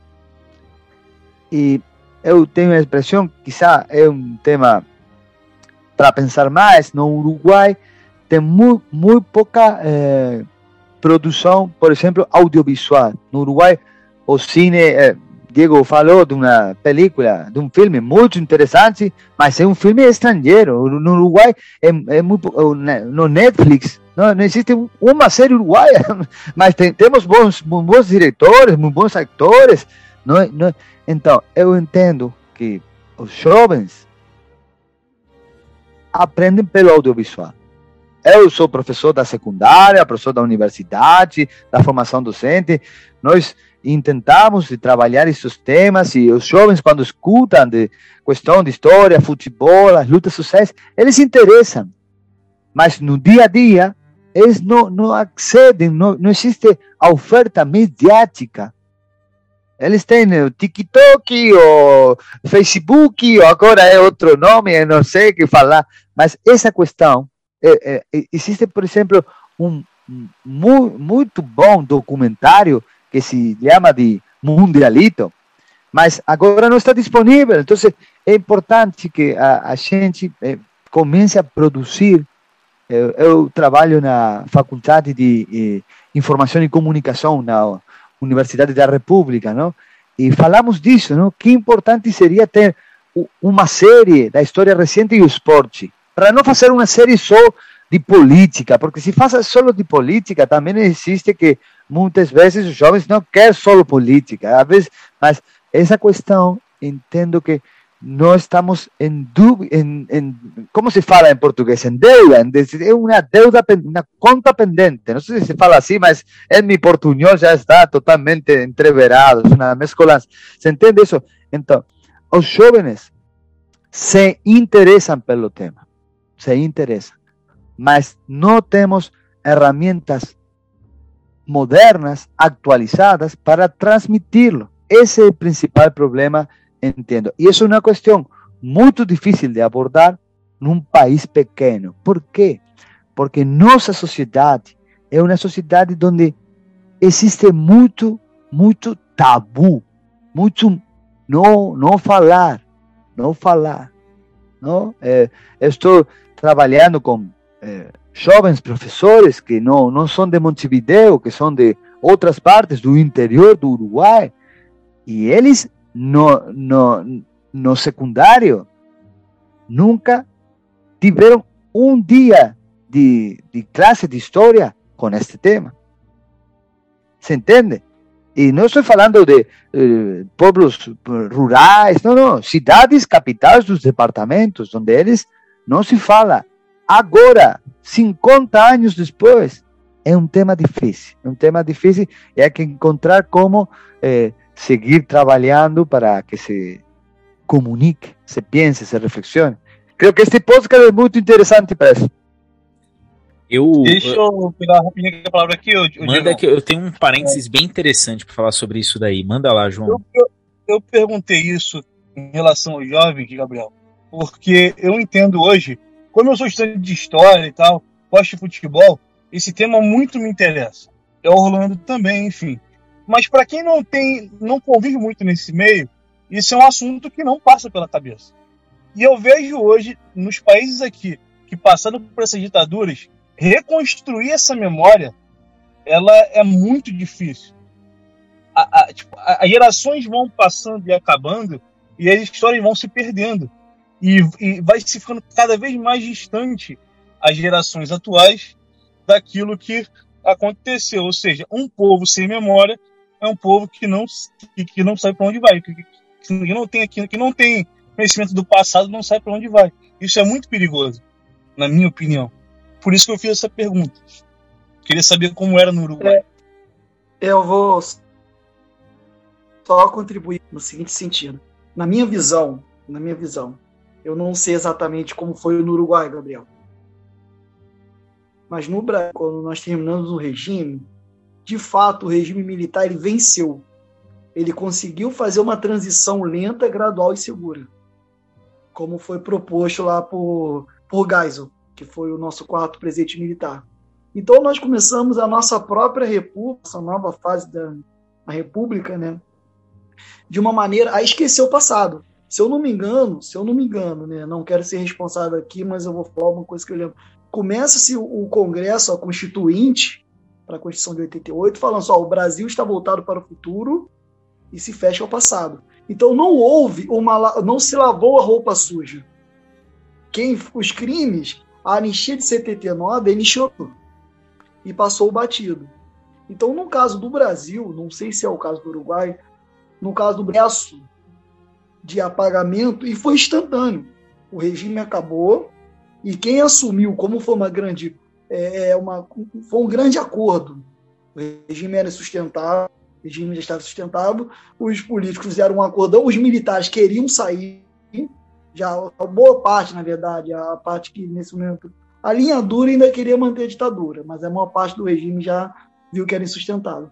E aí, no nosso caso, como nós não lavamos a roupa suja, nós estamos hoje, em 2022, tendo essa, essa memória de gente que, como não se lavou, então existem pessoas que ainda vão naquele mito, o regime militar, a ditadura militar lutou contra o comunismo, porque na minha visão, diferente dos argentinos, por exemplo, que acabou a ditadura, eles lavaram roupa suja, perseguiram aqueles que cometeram crimes, terrorismo de Estado, os chilenos fizeram também um processo parecido, nós não tivemos. Não sei. Então, o Brasil, no caso do Brasil, houve um, um apagamento é, esquemático. O próprio, tanto é que hoje nós temos novamente, entendeu? Enfim, sérias situações aí que são nós vemos vários fantasmas que a gente pensava que estavam no passado. É só uma minha opinião, então essa essa questão do da, no Brasil do regime militar para a volta da, da, democracia foi muito prejudicial para a gente. Nós tentamos esquecer o passado, guardamos os esqueletos no armário para nos assombrar. E essa, eu gostaria só de ter fala aí.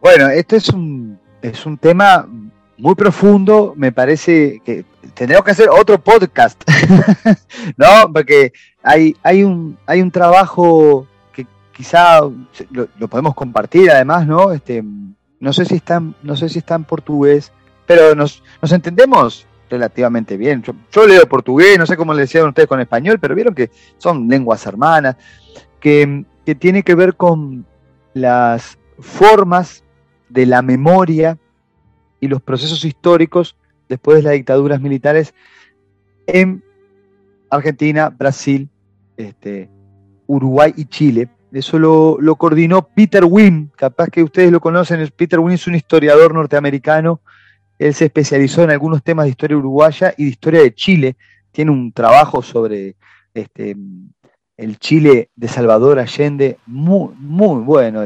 bueno y, ellos comparan los procesos de memoria, ellos hablan, hablan de eso, y hacen una historia de memoria.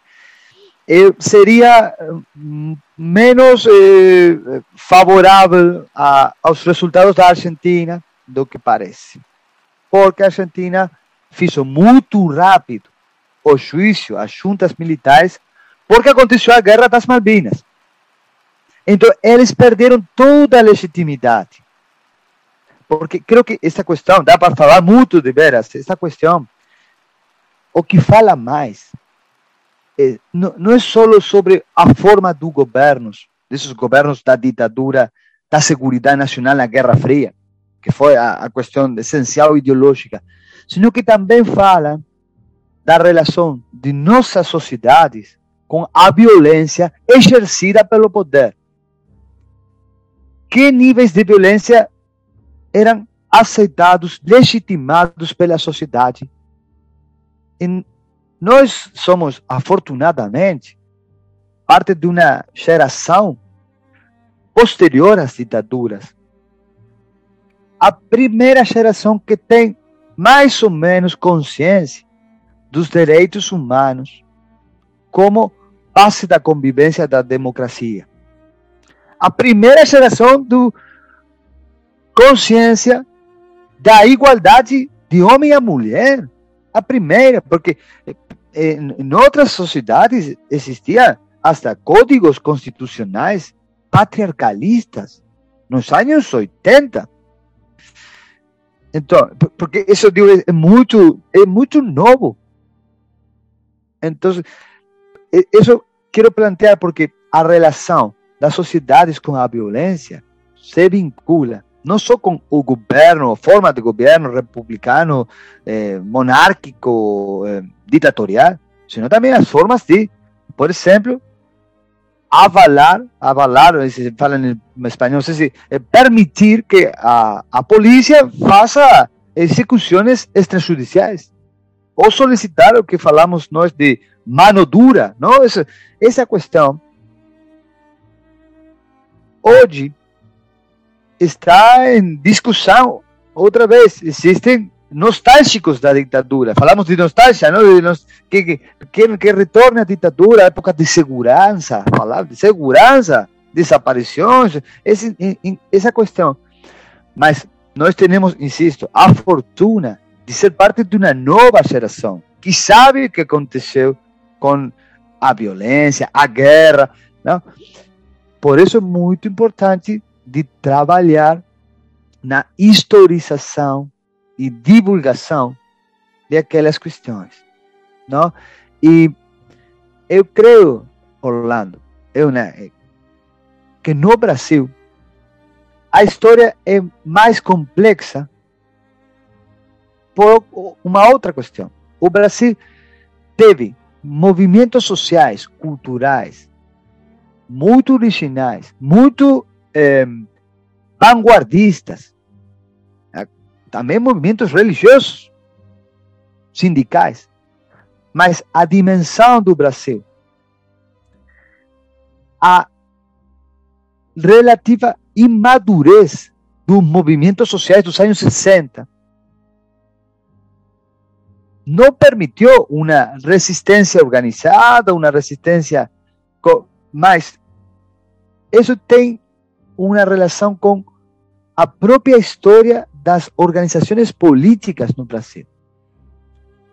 Que primeiro quiseram a democracia e depois se sofreu o que foi a década neoliberal, não? o trabalho muito estudado dos grandes mídias contra o PT, o, o, o medo do comunismo se passou para é, o MST, ou, para o Lula, o jovem Lula era um, era um peligro. Eu, eu sempre falo com meus estudantes de que entendam que Lula era católico, um sindicalista católico, não era comunista, o PT não, era, não é vermelho por comunista, não, não nada. Por quê? Porque isso foi um trabalho dos meios de comunicação também. Mas o Brasil foi o primeiro em ter um governo de transformação progressista no século XXI. Democrático. Então, essa coisa, esse, esse, viragem de uma, como tu falavas, Orlando, saída da ditadura negociada. Sim, tive efeitos eh, negativos de não lavar a, a roupa, mas tem que ver com a complexidade de constituir uma democracia que é uma democracia jovem, frágil. Existem muitos inimigos da democracia, porque a democracia significa, se existe verdadeiramente democracia, igualdade entre as diferentes raças, regiões, culturas, gêneros. Então, a possibilidade de haver tido uma saída, podemos dizer, uma mala saída da ditadura, mas um primeiro governo democrático, progressista e aperturista, creio que deve ser entendida com mais temporalidade. Isso não significa que as, as primeiras investigações profundas sobre os direitos humanos na ditadura aconteceram nos governos do PT. Se demorou. Pero, também aconteceram as primeiras reivindicações de eh, eh, ter um acercamento cultural com a África, África preta. Isso que é uma questão histórica do Brasil, também do Uruguai, no Montevideo, mais do 10% da população é africana. No Uruguai se crê que somos todos brancos, não, não é certo. Essa questão, estamos em processos históricos que são complexos, são mais. No Uruguai, a saída da, da ditadura foi muito complexa. Por quê? O primeiro governo democrático fez uma lei de não fazer julgamentos aos militares. Essa lei se aprovou no parlamento, mas parte do povo isso juntou, isso firma que, eh, para, para derogar essa lei, se fez um, se um plebiscito em ano 1989, o mesmo ano do Color de Mel. Ah, esse ano, mira, a maioria da população aprovou a lei de não julgar diretamente os militares. Foi uma, uma votação democrática. A mesma população que em 1980 votou contra da ditadura aprovou uma lei que não julgava os militares. Isso foi muito difícil para as organizações dos direitos humanos. Eles tinham os familiares desaparecidos, assassinados, ou pessoas que haviam sofrido a tortura, a violação. Não vai haver juízos. Foi terrível no Uruguai entre 1989 e 1996, ou seja, muito, quase século XXI, não existiram não existieron protestas, manifestaciones. A gente quedó eh, como en choque por, ese, por esa votación. Y no se, no se puso investigar. O, mira, o primer caso de, un, de, una, de una menina desaparecida, raptada, de su, de su mamá, que fue asesinada en Argentina y trasladada a Uruguay, se pudo resolver o primeiro caso no ano 2000. A ditadura havia finalizado em 1985. Sim, um caso de a, a neta do poeta argentino Hellman, Macarena Hellman, foi a primeira menina que se encontrou a sua identidade 15 anos depois. Então, por que falo disso? Porque no Uruguai poder, poderia ser visto como um intermédio. Não? Na Argentina, 1983, julgamento, julgamento, todos os tribunais. No Uruguai, uma lei não julgar. Brasil, lavar a roupa.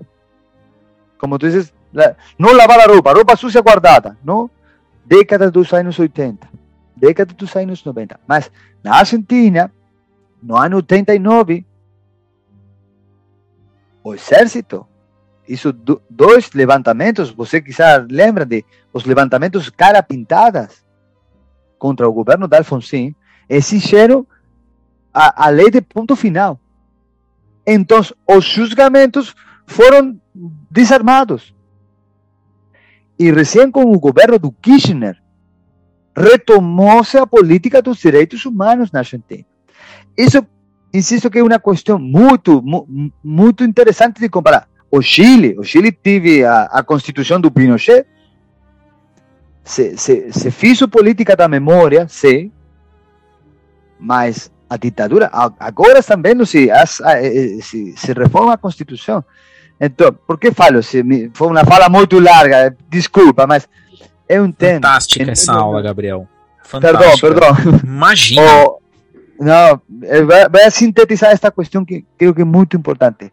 No Cono Sul, não falo do Paraguai na Bolívia, que seriam outros casos muito interessantes, que, mas tem os processos autoritários do Paraguai têm que ver com verdadeiramente com a nossa responsabilidade histórica da guerra da Tríplice Aliança.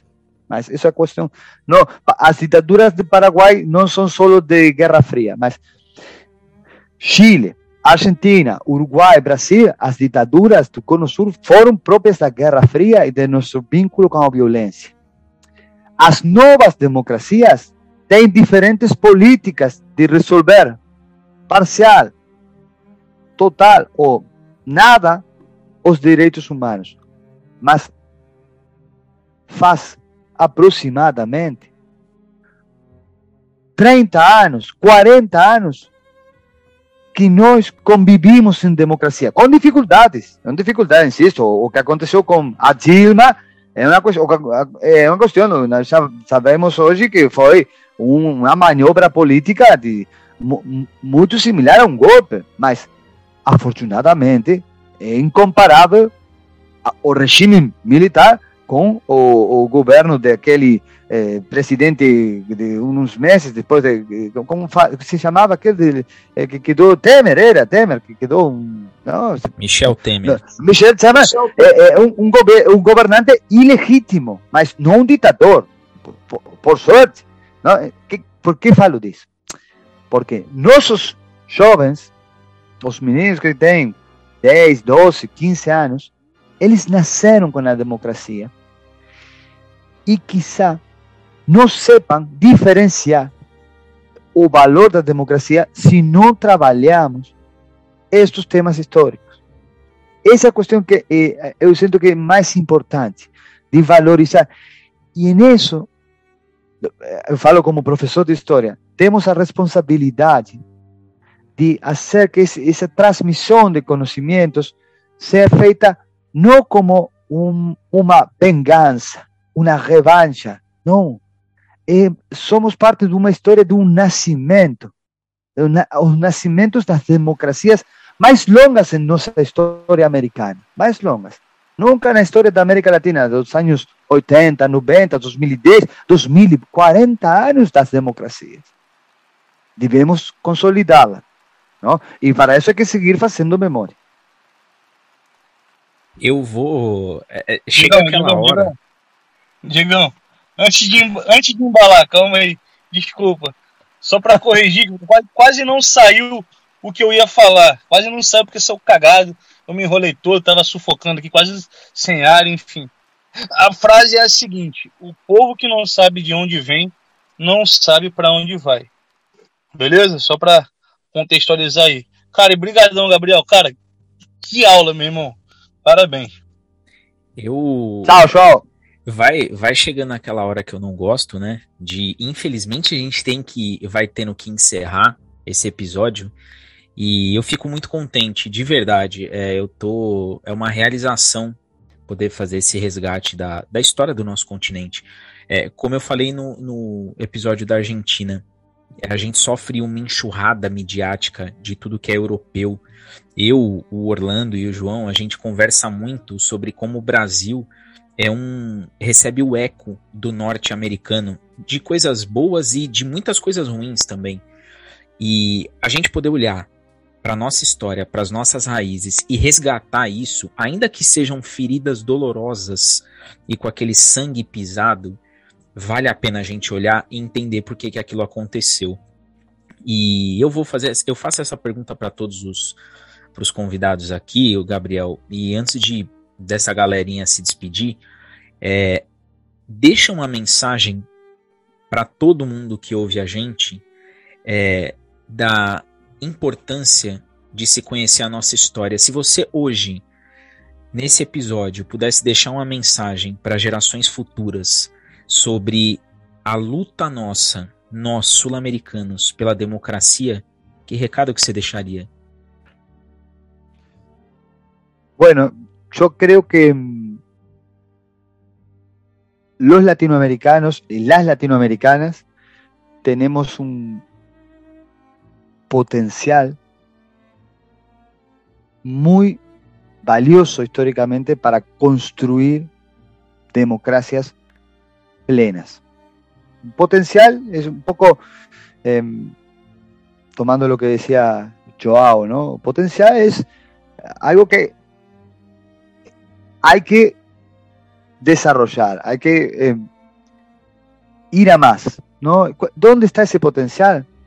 En, una historia común que tiene diferentes aportes culturales, desde os povos originários, os imigrantes da Europa que vieram a trabalhar, os americanos e as americanas, as mulheres, que com muitas dificuldades hemos construído uma cultura nova que tem coisas do cristianismo, que tem coisas das religiões dos orixá, que tem coisas da Pachamama, como falam na, na Bolívia, e também tem coisas da Europa. A Europa tem coisas boas, como os Estados Unidos, mas temos a capacidade, insisto, com largas experiências de violência,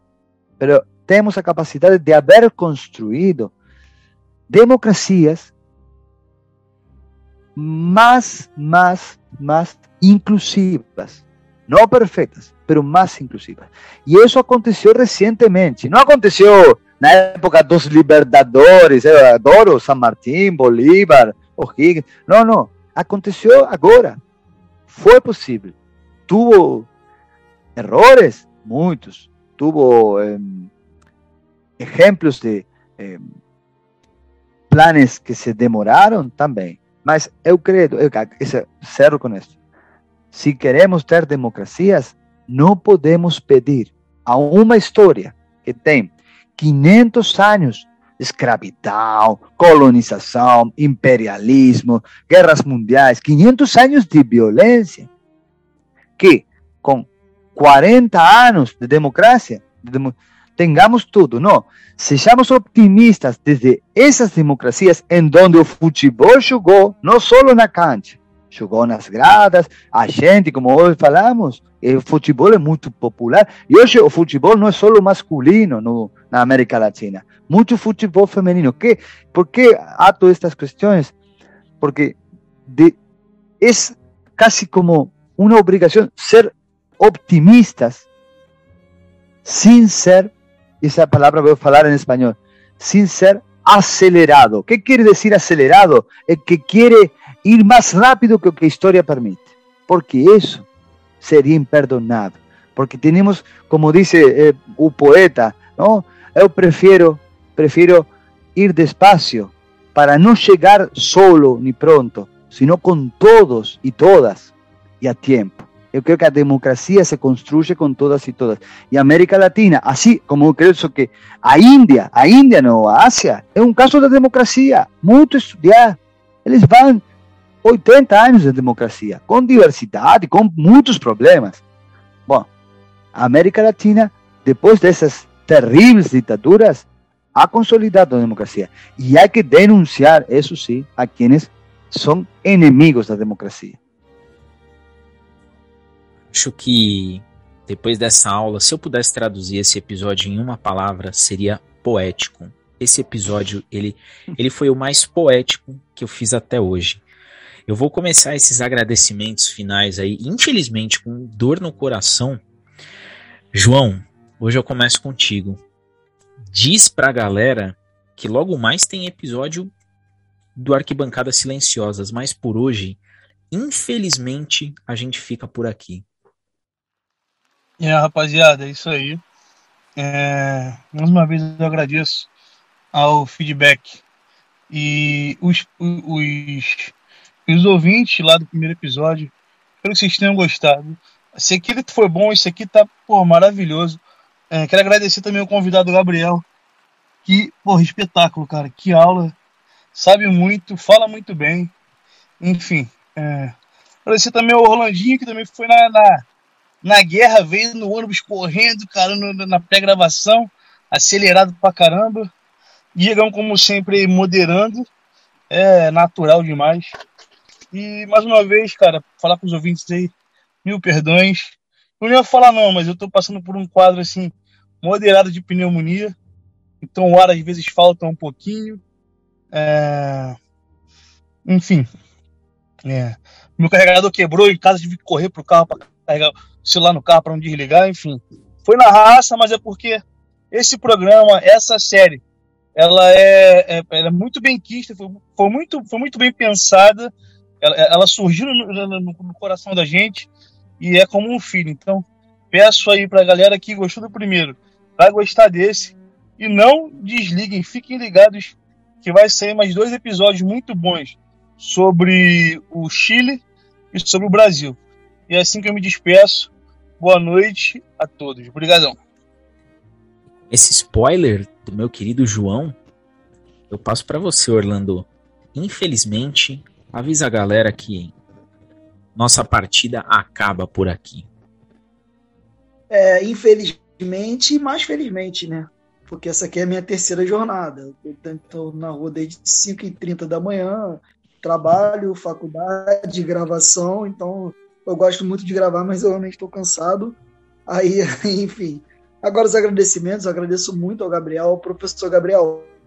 Muito obrigado pela presença, o senhor deu uma aula fantástica, o senhor contribuiu muito para o nosso projeto, o senhor sintetizou o nosso projeto, assim como o Juan, foram dois convidados que, sim, um nível absurdo.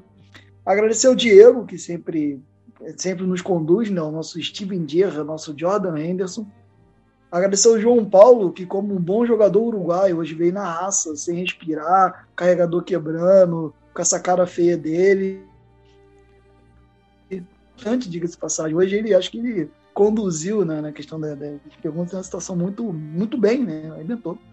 E, e acima de tudo, ao ouvinte. Porque se não fosse, na verdade, os ouvintes, né? Se não fosse os ouvintes, a gente não tava aqui, entendeu? Então isso é tudo para vocês, a gente cansado aqui, enfrentando tudo. Às vezes eu no ônibus, eu vim correndo, já tava aqui entrando na sala aqui conversando com eles, entendeu? É para vocês aí. E fiquem ligados que nós vamos ter mais. E assim, a série tá muito boa, assim, tá superando até minhas expectativas. Eu esperava que fosse algo legal. Do quão legal, sabe? E realmente está sendo legal demais. Então, agradecimento. Fiquem todos com Deus e até a próxima. E aí, Diegão? Eu falei que com o tempo eu ia ficar mais soltinho no pagode, não falei? Tá melhorando, tá melhorando. Completamente. E, eu tinha que deixar o nosso convidado por último para aproveitar até o último momento. Gabriel, é, sem, sem palavras, é, despeça-se de todos aqueles que nos ouvem. Estamos em 37 países e essa série chega longe. E mais uma vez eu te agradeço muito, do fundo do coração, por ter aceitado esse convite. No, el agradecido soy yo. La verdad fue un espacio, un tiempo eh, muy enriquecedor. Me parece que este, esto es una primera vez para después seguir haciendo otros encuentros de podcast o bueno, cuando, cuando mejore un poco la situación en América Latina, vamos a, ir a, mirar partidos de fútbol juntos, en, capaz que en San Pablo, si vienen a Montevideo, vamos a ver a Nacional o a la selección de Uruguay, este, o si voy a Río a ver al, al, Mengo o al Fluminense, no sé qué pasará ahí, este, pero creo que de acá nace este, una relación para seguir falando, pensando, porque es lo que tiene diferente un podcast que uno puede desarrollar. No sé cómo se fala en portugués desarrollar. Desenvolver. Desenvolver. Esa es la palabra que no, ya a esta hora estoy cansado. También tengo mañana clase y todo, como está hablando. Y este, bueno, pero, pero hay otro espacio que, que hoy las redes sociales son todas eh, un minutinho, eh, 100, 240 caracteres. Y, tem a possibilidade de conversar, de falar, a vezes de pensar errado e transformar e se corrigir uno, e, e isso é, é muito valioso para para para uno, para nós e esperamos que para todas as pessoas que estão este, como viventes aí. Assim que um abraço eh, latino-americano eh, garra charrua desde Uruguai. E finalizando esse episódio, eu dou a informação final de como o Uruguai voltou à sua democracia. Em agosto de 84, fechou-se um acordo chamado de Pacto do Clube Naval entre o Gregório Álvares, a Frente Ampla, o Partido Colorado e a União Cívica. Os representantes do Partido Nacional Uruguaio se retiraram das negociações porque eles não assentiam com o plano militar de realizar as eleições com partidos e pessoas já pré-determinadas. Depois da realização das eleições de 25 de novembro do mesmo ano, o Partido Colorado saiu vencedor. Em 12 de fevereiro de 85, o Álvares deixou o mandato nas mãos do presidente da Suprema Corte da Justiça em exercício, Rafael Adiego Bruno. E no dia 1 de março de 85, o governo retornou aos civis, com a entrada de Júlio Maria Sanguinetti, do Partido Colorado, ex como presidente. Em dezembro de 86, durante a presidência do Júlio Maria Sanguinetti, editou-se uma lei que punia os delitos de violação aos direitos humanos e terrorismo, feitos pela ditadura, que foi de 73 a 85. Posteriormente, passou por um plebiscito onde foi, formada, onde foi afirmada a sua legitimidade com 58% dos votos. E eu me despeço de vocês depois desse conteúdo fantástico, dizendo que fiquem ligados, vem mais episódio e a série Arquibancadas Silenciosas continua. Eu deixo aqui os meus famigerados beijos no coração e fui!